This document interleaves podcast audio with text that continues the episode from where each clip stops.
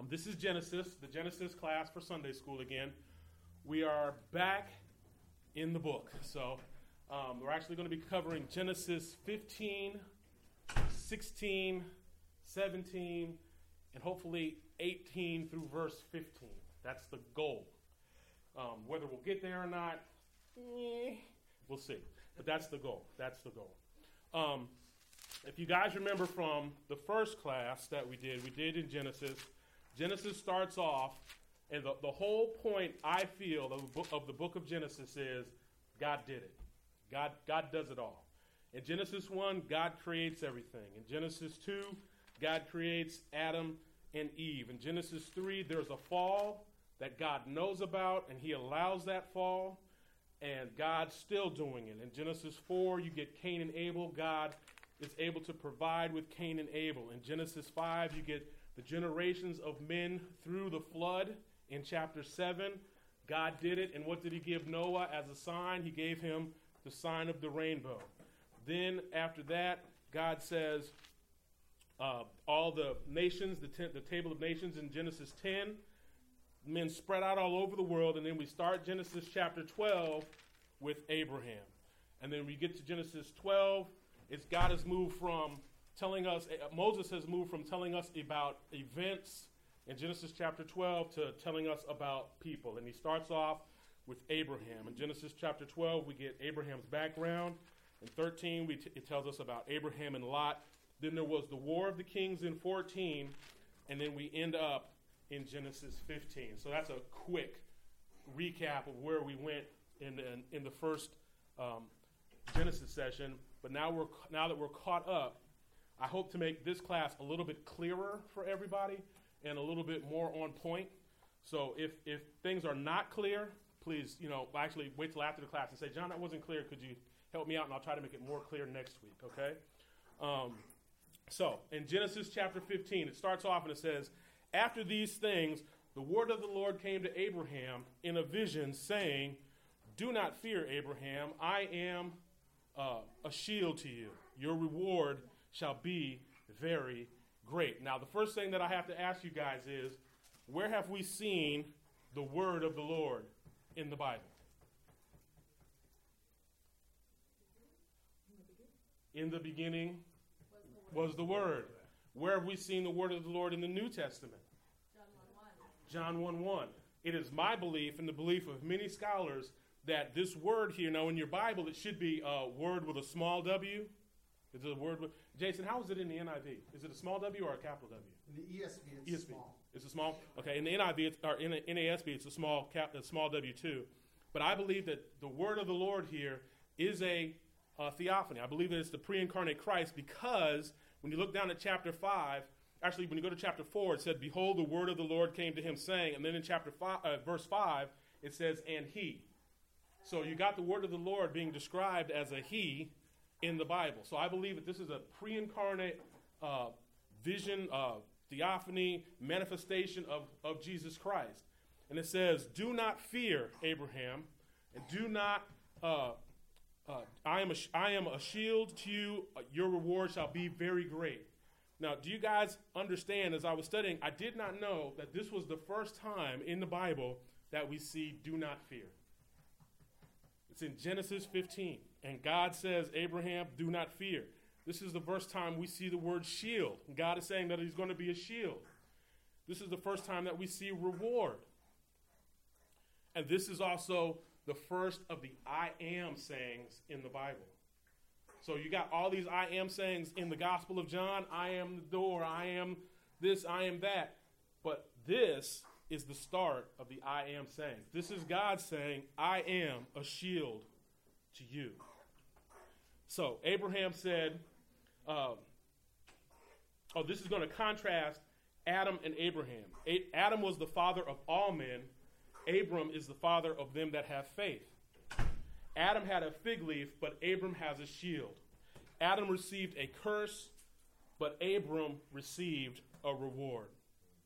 So in verse two, Abram said, O Lord God. Now, again, what we're going to see through these three or four chapters is you've got all the names of God uh, ascribed in these chapters. You've got Elohim, you've got Adonai, you've got El Shaddai, you've got Yahweh, all of them. And if you got a, a N I V, a N A S B Bible, the little study notes, the little text guides in the middle, it should tell you this is this is Yahweh here, this is Adonai here, this is El Shaddai here. Abraham says, "O Lord God, what sh- what will you give me since I am childless, and the heir of my house is Eleazar of Damascus?" So here's this guy, Eleazar, that Abraham has picked up somewhere along his journey, and he said, he's going to be my heir because I don't have a biological heir. Now, there was a custom in uh, in this patriarchal period that you could adopt somebody and make them their heir, and that was fine, so it sounds kind of strange to us. But he says, no, it's not a problem.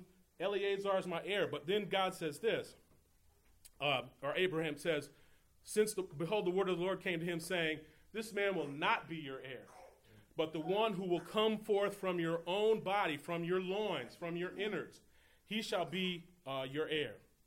And he again took him outside and said, "Now look toward the heavens and count the stars, if you are able to, to count them."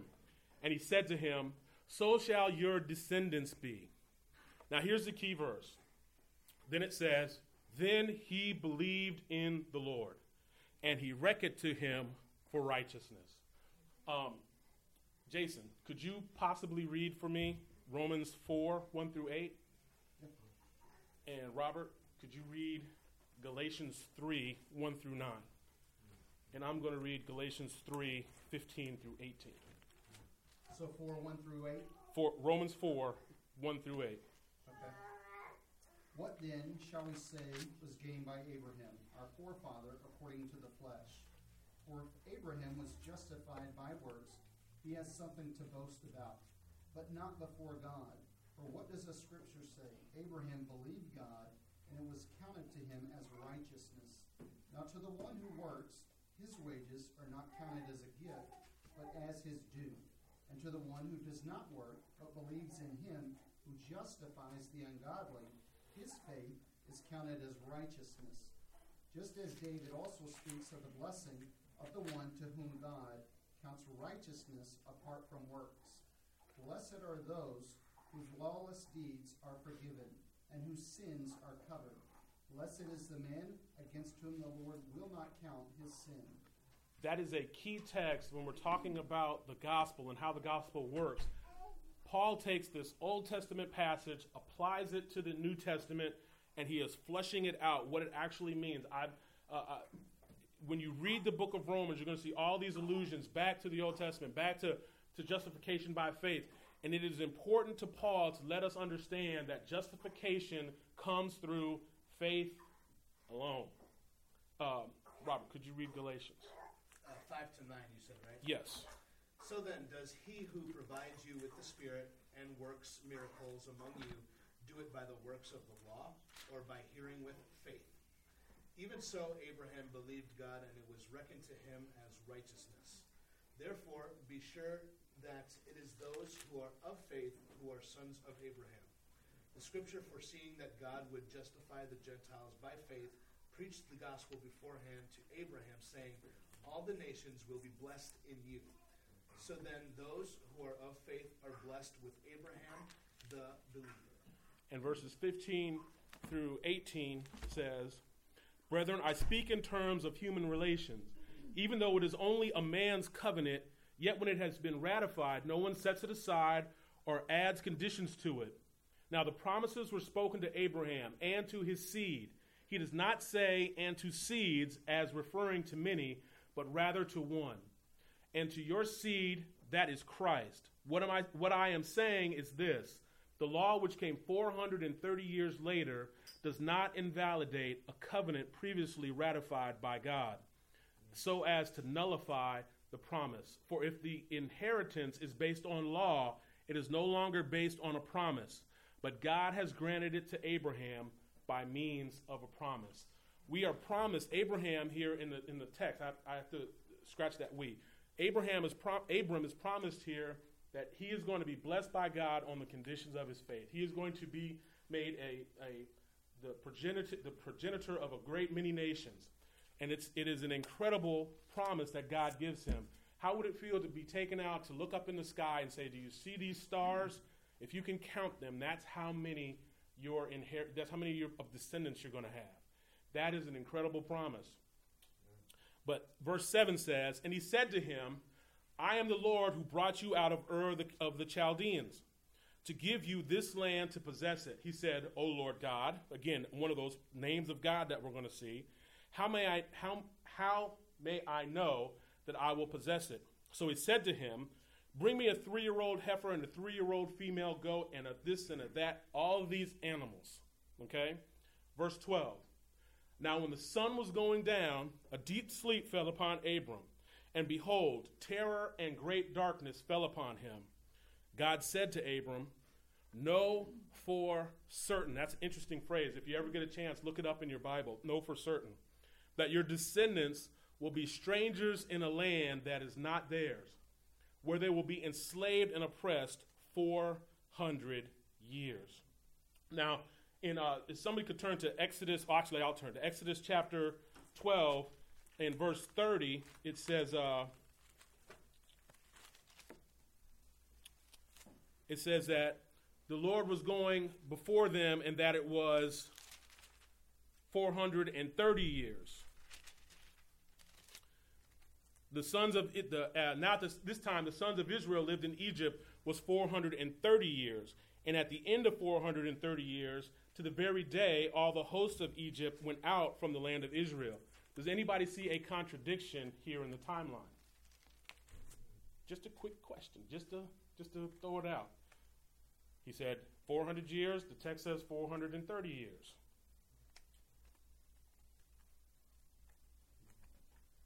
Anybody?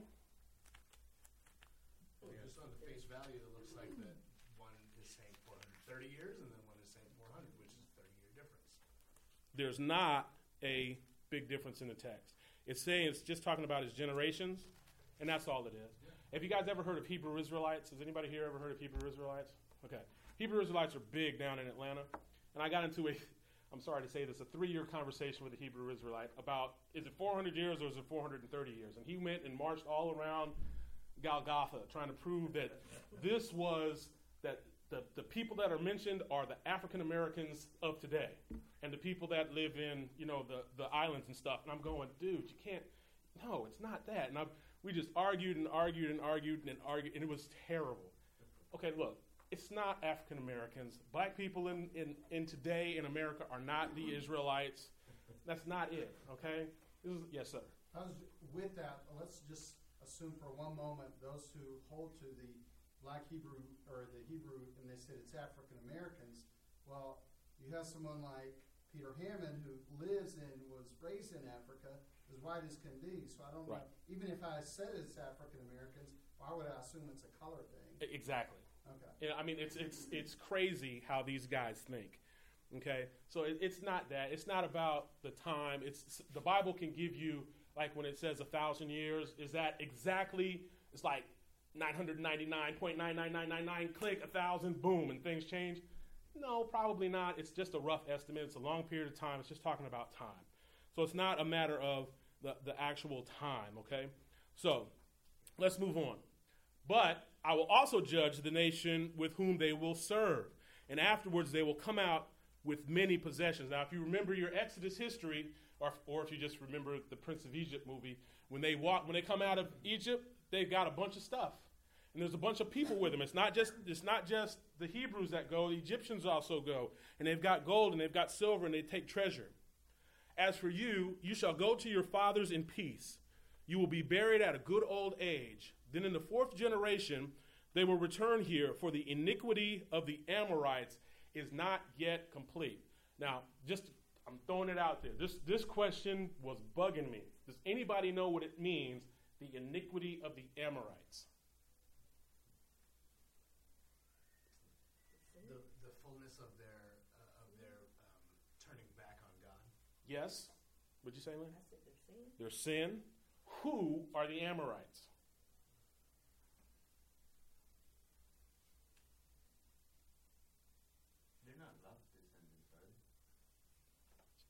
No, I don't think so. They're Canaanites. It's just another way to say Canaanites, according to John MacArthur. So that's a good way, a good guy. I bless him. You guys got MacArthur Study Bible, so you should see that down in your study yeah. notes. So that's who the, Cana- the the Amorites, he's just saying, look, the iniquity of this nation that is oppressing us, when it is full, when their sin has completed itself, boom, I'm going to judge them.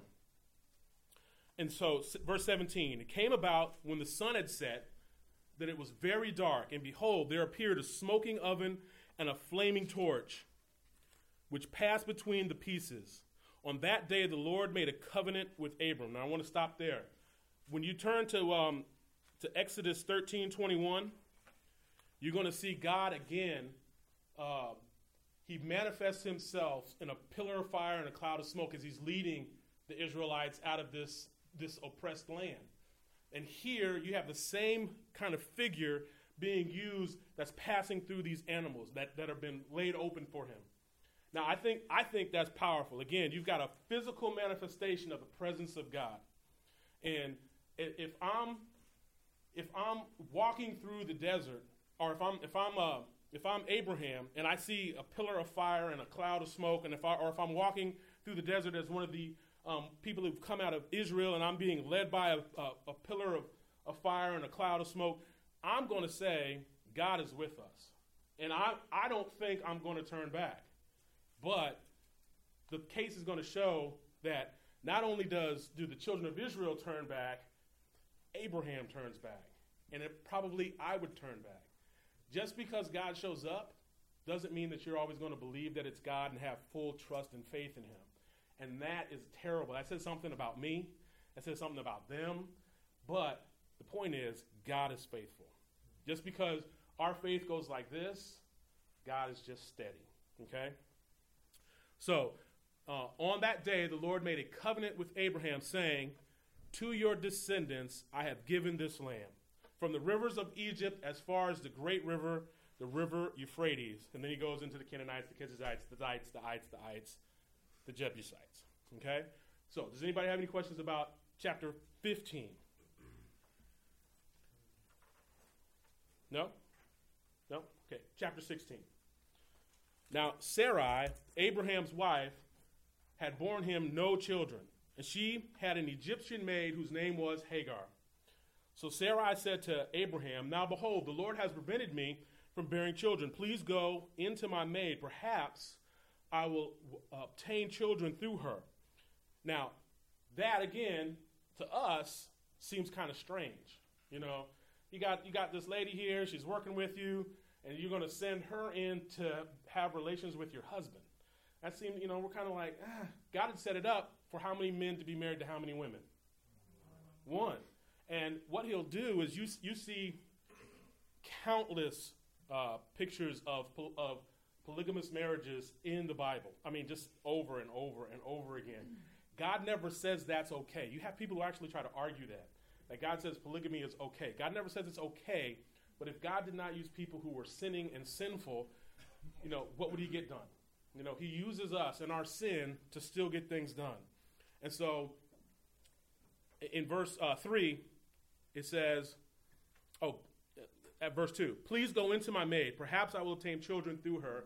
And Abram listened to the voice of his wife, Sarai. Does anybody remember a place in the Bible where it says Ab- where somebody listened to the voice of their wife? Hmm? Where? Adam and Eve. Adam and Eve. You know? Okay, let's move on. Um, I'm not going to say anything about that. But um, honestly, the thing is, if you put, the, God has made it so that it is God, it is Christ, it is man, it is the woman.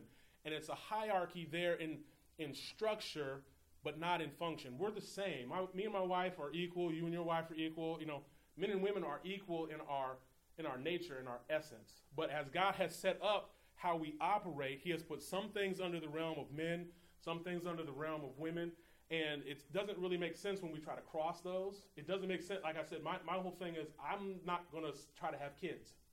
I'm just not built that way, okay? But that's that's what that's that's what people say when they try to get things out of order. It's like a man trying to say, I want to bear the children, okay? So after this, Abraham lived ten years. Now, that's that was amazing to me. So between ver- between chapters fifteen and what's going on, It's ten years in the land of Canaan. Abram's wife, Sarai, took Hagar the Egyptian, her maid, and gave her to her husband, Abraham, Abram, as his wife. He went into Hagar, and she conceived. And when she saw that she had conceived, her mistress was despised in her sight. That, it seems to make sense to me that if you send a woman that's not you into your husband and you can't have children, and she has children, that she's going to look at you kind of cross-eyed because, you know, ha-ha, I got the belly and you don't. And so that's what Hagar does. Hagar's kind of looking at, at Sarai like, yeah, it's mine, you know. But Hagar, Hagar is like, she's got a little problem here. So, and Sarah said to Abram, may the wrong done me by be me done me be upon you. I gave my maid into your arm. Now, see, she's complaining that I gave her to you and you took her and now there's a problem. I gave my maid into your arms, that when she saw that she had conceived, I was despised in her sight. May the Lord judge between you and me. But Abram said to Sarai, behold, your maid is in your power. That is, she ha- you have control over her. Do with her as you want. Do to her what is good in your sight. So Sarai treated her harshly, and she fled from her presence. Now, I have no idea what this treating harshly is, but for a woman to be pregnant, as bad as the circumstances are, to be pregnant with your husband's child, for you to treat her harshly enough that she wants to leave, we can understand that things were probably getting really, really bad. Now, verse seven. Here's another uh, title for the Lord. And now the angel of the Lord, now this is the angel of the Lord, the messenger of the Lord, found her by a spring of water in the wilderness, by the spring on the way to Shur. He said, Hagar, Sarai's maid, where have you come and where are you going? Now, I like the way the Lord pops up. He just kind of pops up everywhere. You know, you're just walking along. We're walking by the creek, and the Lord appears. You know, we're having at the campfire, and the Lord appears. You know, and uh, I'm tending the sheep, and the Lord appears. So the Lord just pops up. And he said, I am fleeing from the presence of my mistress Sarai. Then the angel of the Lord said to her, return to your mistress. Submit yourself to her authority. Moreover, the angel of the Lord said to her, this is important, I will greatly multiply your descendants so that they will uh, be too many to count. Again, where have we heard this language? Genesis chapter twelve. It's told to Abraham. The angel of the Lord said to her, further, behold, you are with child. You will bear a son. And you will call his name Ishmael. Ishmael means God hears. So she was saying, you're going to call this child that you're going to have God hears because God has heard your cry. Whatever that was that was afflicting her, she cried out to the Lord. God heard it. That's what she's going to name her son. Um, it's actually in- interesting. I'll, I'll say that later. Hey, you know, yes, sir. I say something, um, just talking about the Lord is hearing.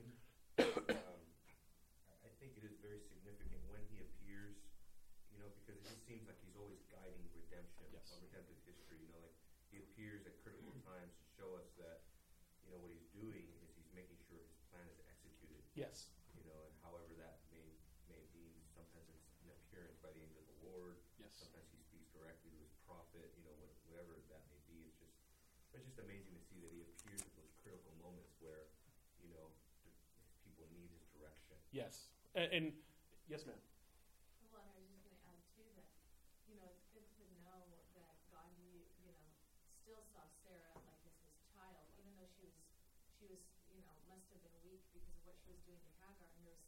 There or whatever it was, he still he has her named the, the child that he heard her. You know, it's like he dwells with us, yes. And deals with us so kindly, even in all of our, like with David, with Bathsheba, you know, him falling, but still saying that was a man after his own heart. Yes. Mm-hmm. So it's like it's good to see. It encourages me to see like Sarah's weakness, and even though we didn't want her treating her harshly, right. It just showed that while she was totally a real person with real struggles. I have no idea why God has set things up the way he has, why he chooses to, I mean, God could have said, he could have created a world where we all followed him and you hold that whole thing against Calvinism, well, we'd be robots. You know, he could have done it like that, excuse me, but he didn't. He, we make choices, we move in, in and out, and we do things, and God is constantly the one who is in control, who directs and understands. When somebody's about to step out of line, God appears to them. And he said, and something happens, and they're back on track. And it's, it's it's amazing as you're reading the book of Genesis that you're going to see that over and over and over. As we moved out of these events in the first eleven chapters, as you get to Abraham, Isaac, Jacob, and Joseph, it's just over and over and over and over. As Pastor Emilio was saying, God pops up and changes their direction as they're getting ready to go this way or that way. They're, I don't know which way I'm going to go. Angel of the Lord says, go this way. And they go that way, and things work out great. And sometimes they go that way, and things don't work out great, and then they go the other way, but that's a whole other story. Um, so where were we? Verse seven. Sure, verse eleven. Verse twelve, there we go. Verse twelve. Because the Lord has given heed to your affliction. He will be a wild donkey of a man. Now, does anybody know anything about the Arab-Israeli conflict today? Any, other than Pastor Emilio? Too much about it. It's, it yeah. Guys, this ver- if, if if nothing else in my Bible was true, everything in my Bible is true, this is true. The the Ishmaelites, the people are, uh, they don't get along with anybody. Nobody. They fight They fight with themselves. They fight with everybody. I mean, it's the reason there's wars. Well, I can't say the reason there's wars because they're, they're there. But a great no- many wars that are being fought today are with the children of Ishmael. Um, and that's, I think that's just kind of the way things are going to be until God decides to put his hand into it. And his hand will be against everyone, and everyone's hand will be against him. That's not a good prescription for peace. And he will live to the east of all his brothers. Then she called the name of the Lord. Again, there's the Lord who spoke to her. You are a God who sees. Uh, for he, for she said, I have even remained alive after seeing him. Therefore, the well will be called Ber-la-ho-ro. Ber-la-ho-ro. Behold, it is between Kadesh and Bered. So Hagar bore Abram a son, and Abram called the name of his son, whom Hagar bore, Ishmael. Abraham was eighty-six years old when Hagar bore Ishmael to him. Now, I don't know about y'all. I, I really don't want my wife to come to me when I'm eighty-six years old and for her to tell me that we got a baby on the way. I love children. Children are great. Children are a blessing from the Lord. But if if I got to go through at eighty-six what I'm going through now at forty-four, don't tell my kids I said that. If I got to go through that, Lord help me, okay? But she's having a baby, and it's delivered. So, hey John, yes. Yes, sir. Not to go too far back, but when you talk about the children of Ishmael, mm-hmm. like right now, what what what uh, people groups are we saying? Arabs. All Arabs? Base, the, I, I'm I'm generalizing, but I will say, if you look at what Arab people are doing in that region of the world, that is the cause of the, of the world's tension. And most of those people, if you want to trace the lines back, are going to found to be children of Ishmael.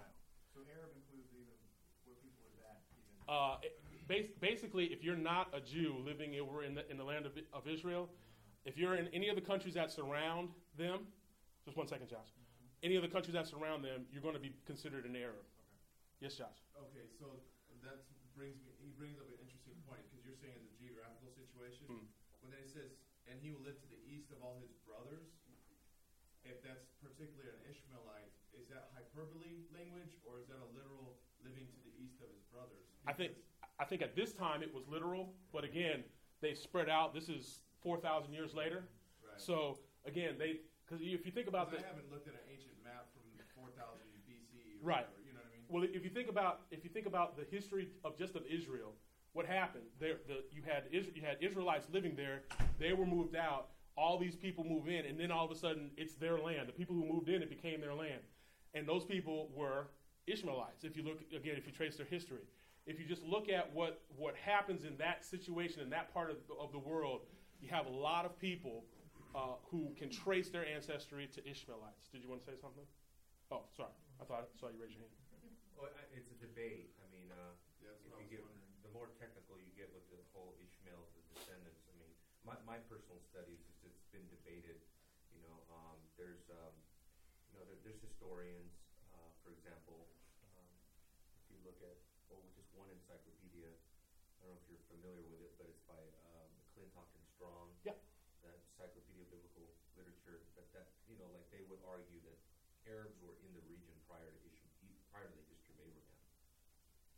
So debated yeah. when they actually arose and do they all come from Ishmael? Ishmael. You know? I know Muslims, for example, they love to trace their lineage back to Ishmael right. because it makes them think that they're part of the Abrahamic covenant, right. the Abrahamic blessing, you know, the history. the history to the Bible, biblical history. So, uh, but it's it's interesting. But I do I do agree with you. And, and I'm not saying way, yeah, the Arabs do go back to, to Ishmael. And, and I'm not saying all the people in the region are Ishmaelites. That's not what I'm saying. Just saying that many of the people, um, uh, uh, I would say probably a slight majority of the people, are going to trace themselves back through that line. Um, chapter seventeen. Anybody have any qu- questions on chapter sixteen? Um, I'm sorry, Chris, did I answer your question? Yes, sir. Okay. Yes, sir.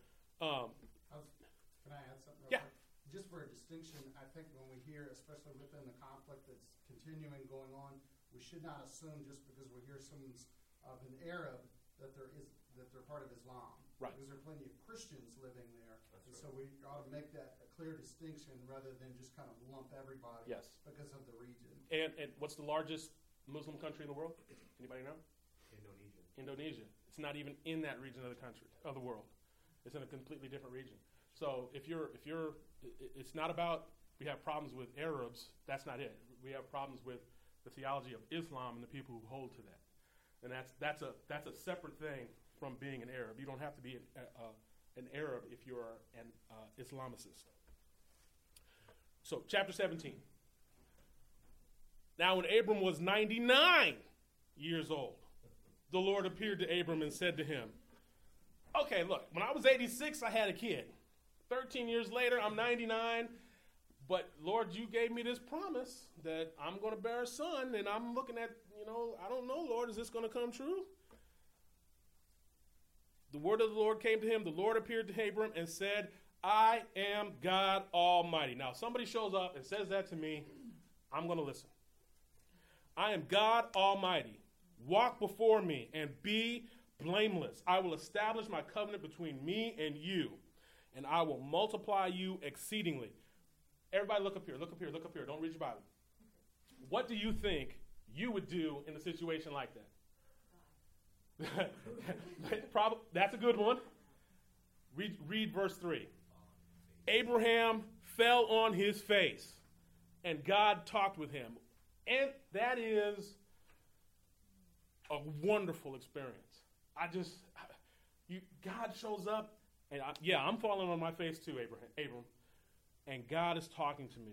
God is an awesome presence. Every time you see God show up, When when they were in the boat and things got settled, what did what was Peter's response? "Lord, depart from me, for I'm a sinful man." When you are around God, I, I, I describe it like this. If you bite a power line, one of those power lines that goes out there, if you bite it, is your life going to change? Yeah. If you if you are next to omnipotent, all-powerful deity, what does he say? Take off your shoes. For where you're standing is holy ground. Wherever God is, that's the place to be. But that's a fearful place to be because God is holy and we are not. Yes, Josh? Uh, question. I mean, it seems like it's coming on the tail end of him falling into sin. Yeah. And is, is God here like renewing his covenant with him, or was Abraham just completely unaware of the previous covenant that was with the flaming torch and the smoking oven? No, I, I think what you have happen is you've got, again, as the pattern of Genesis shows us, you've got God showing up, people getting excited, and then as soon as God leaves, their eyes start doing this. And they go back to their old ways.